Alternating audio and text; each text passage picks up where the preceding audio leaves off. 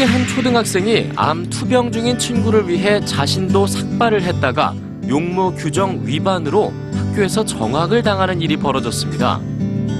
미국 콜로라도의 캠린 린프로라는 9살짜리 학생의 이야기인데요. 린프로는 소아암에 걸려 머리를 모두 깎아야 했던 자신의 친구를 격려하기 위해서 부모님께 허락을 받고 자신도 삭발을 했습니다.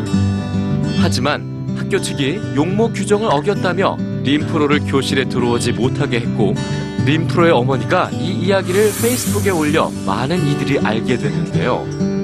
이에 학교를 비난하는 여론이 들끓자 학교 측은 긴급 회의를 소집해 린프로의 정학 처분을 거둬들였습니다. 지난달 24일입니다. 세계 결핵의 날을 맞아 약 연간 100만 명의 어린이가 결핵에 걸리고 있다는 연구 결과가 나왔는데요. 하버드대 의대 연구진에 따르면 만 15세 미만 아동 가운데 연간 99만 9,800명이 결핵에 감염되는 것으로 나타났습니다. 지역별로는 신규 환자의 40%가 동남아시아, 28%는 아프리카에서 발생한 것으로 추산됐습니다. 여자 어린이들이 디즈니 공주 캐릭터나 바비 인형만 좋아한다는 편견은 이제 버려야 할 것 같습니다.